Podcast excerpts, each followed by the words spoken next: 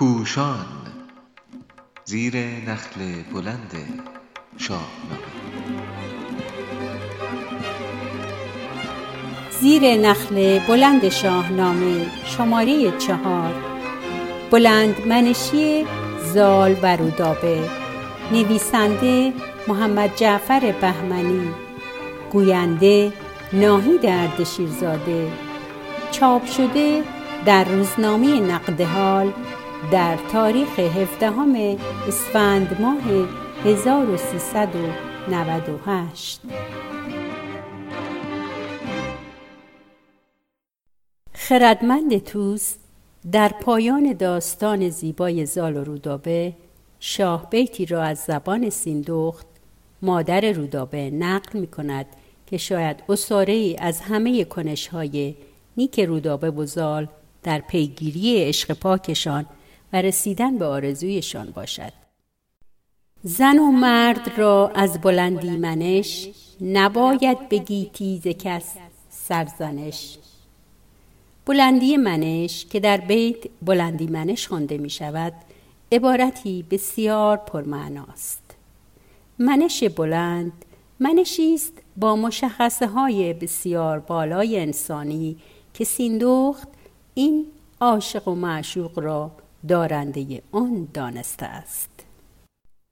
داشتن آرزو و خواسته های بزرگ تلاش برای رسیدن به آنان با حفظ عزت و احترام مستلزم صرف هزینه است که تنها انسانهای بزرگ توان پرداخت آن را دارند در حالی که فرومایگان در شرایط مشابه با کنشهای رزیلانه سرمنشأ بسیاری از تیر روزی ها برای خود مردم بودند. دیدیم که زال و رودابه دروغ نگفتند، عشق خود را شجاعانه بیان داشتند، جهان مردانه بر سر پیمان ماندند، گفتگو کردند و رای زدند و مدارا کردند. تو گویی برای همه شخصیت های پیرامون خیش آموزگار بودند و با همه تنشا و تلخ کامی ها تلاشهایشان به نتیجه رسید. نتیجه فرخنده پیوند این دو دلداده بیقرار میوه عشق و دوستی و راستی و درستی جان ایران امید ایرانیان پناه گردان و ردان رستم دستان است. در نوشته زیر به بررسی جنبه ها و ملزومات این بلند منشی می‌پردازیم. یک روشنبینی زال. زال زر در نخستین دیدارها مهراب و طبعا بستگان او را بی نظر داشته سخنان یا افکار زابالیان و ایرانیان آن روزگار ارزیابی می کند. خوش آمد هماناش دیدار اوی دلش تیزتر گشت در کار اوی در حالی که مردمان مهراب را آنگونه که شایسته است نمی ستایند از آن کو نه هم دین و همراه بود زبان از ستودنش کوتاه بود زال که فرمان روای زابلستان است در جمع مهان مهراب را که دین و آینی دیگر از ایرانیان دارد بسیار گرامی می دارد. دو دلهای پاک و بیالایش زال و رودابه در همان میهمانی هنگامی که یکی از مهان دخت مهراب را در زیبایی و نکویی می ستاید زال نادیده بر این همه زیبایی سخت دل می بندد بی آنکه از هیچ جنبه دیگری بر خود اندیشه ای راه دهد. برآورد مرزال را دل به جوش چنان شد که او رفت آرام و هوش سپستر نیز رودابه گفتگوی پدر و مادرش درباره دستان را میشنود و بر هنر او عاشق می شود.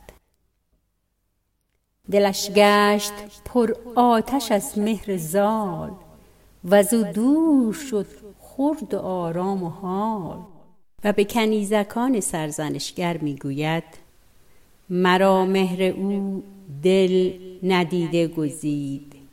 همان دوستی از شنیده گزید. سه. تدبیر هوشمندانه برای دیدار عاشقانه.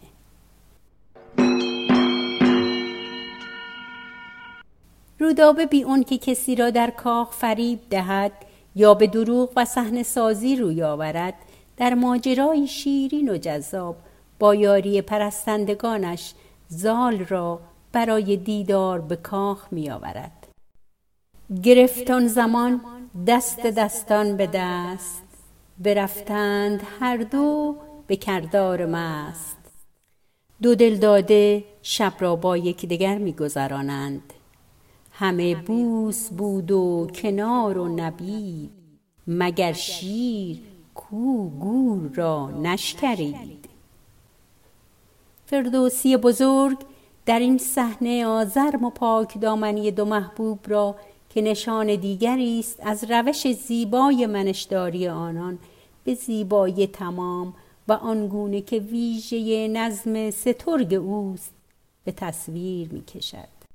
در همین دیدار پیمانی را با گواهی جان آفرین می بندند که تا پای جان برای پیوندشان تلاش کنند و هیچگاه آن را نگسلند به همان گونه ای که عاشقان واقعی از همه چیز برای عشقشان گذشته و میگذرند.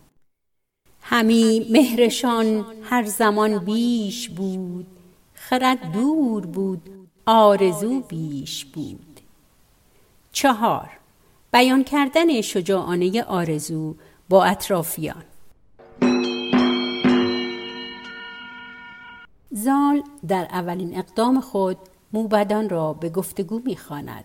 با مقدمه بسیار هوشمندانه و منطقی موضوع دلدادگی خود را بیان می کند و از آنان چارجویی برای راضی کردن سام و منوچهر شاه می خواهد. همه کاخ مهراب مهر من است. زمینش چو گردان سپهر من است. دلم گشت با دخت سیندخت رام. چه گویی باشد بدین رام سام. شود نیز گویی منوچهر شاه جوانی گمان برد گرگنا موبدان بردان مشکلات این پیوند را بر زال می گشایند و نامیدانه آن را ممکن نمی دانند. اما زال پرمنش می گوید که دانم که چون این پژوهش کنید بدین رای بر من نکوهش کنید ولیکن هر آن کو گزیند منش بباید شنیدش بسی سرزنش حرکت برخلاف جهت فکری و سنتی جامعه کاری سخت و پرهزینه است و زال از جزم خود را در این راه نشان می دهد. پنج ادب زال و رودابه در برابر خیشان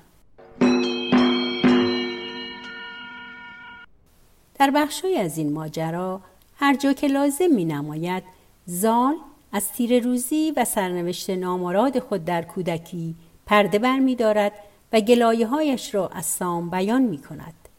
اما منش والای او اجازه نمی دهد بی اجازه پدر به کاری دست زند. به همین دلیل برای سام نامه می نویسد و ضمن یادآوری قول سام در روزی که او را از نزد سیمرغ باز پس آورده بود خواستش را با هوشمندی و تدبیر بیان می دارد و به رسم ادب می نویسد اگرچه دلم دید چندین ستم نخواهم زدن جز به فرمانت دم. رودابه اما در کاخ کابلستان و نزد مادر به گونه دیگر وادار به ابراز عشق خود به زال می گردد.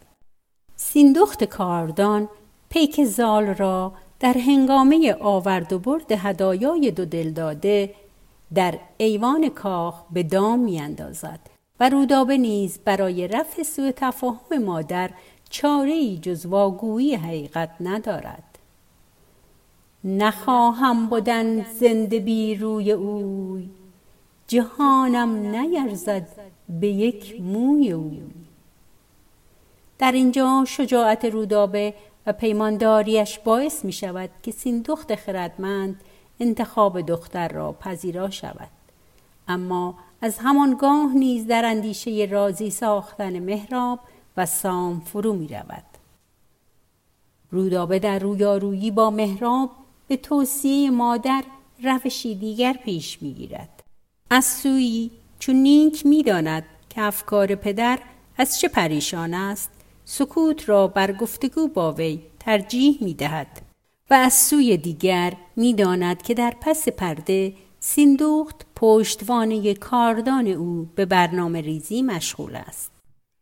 منوچهرشا با آگاهی از ماجرای زال و رودابه از بیم توطعه زحاکیان برای تصاحب تاج و تخت به سام فرمان لشکرکشی به کابل و نابودی دودمان مهراب را می دهد.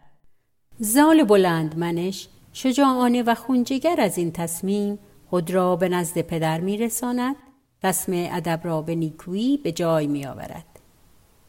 چروی پدر دید دستان سام پیاده شد از اسب و بگذارد گام. بزرگان لشکر سام نزد زال می آیند و از او می خواهند که به نرمی رفتار کند و پوزش بخواهد. اما پاسخ می دهد پدر گر به مغز اندر آرد خرد همانا سخن بر سخن نگذرد. وگر برگشاید زبان را به خشم من از شرب آب اندر آرم به چشم منطق زال گفتگو مدارا و اقناع است و در تلاش خود هیچگاه از مدار ادب و اخلاق خارج نمی گردد و نیکو آن که در برابر سام این روش خردمندانه به بر می نشیند.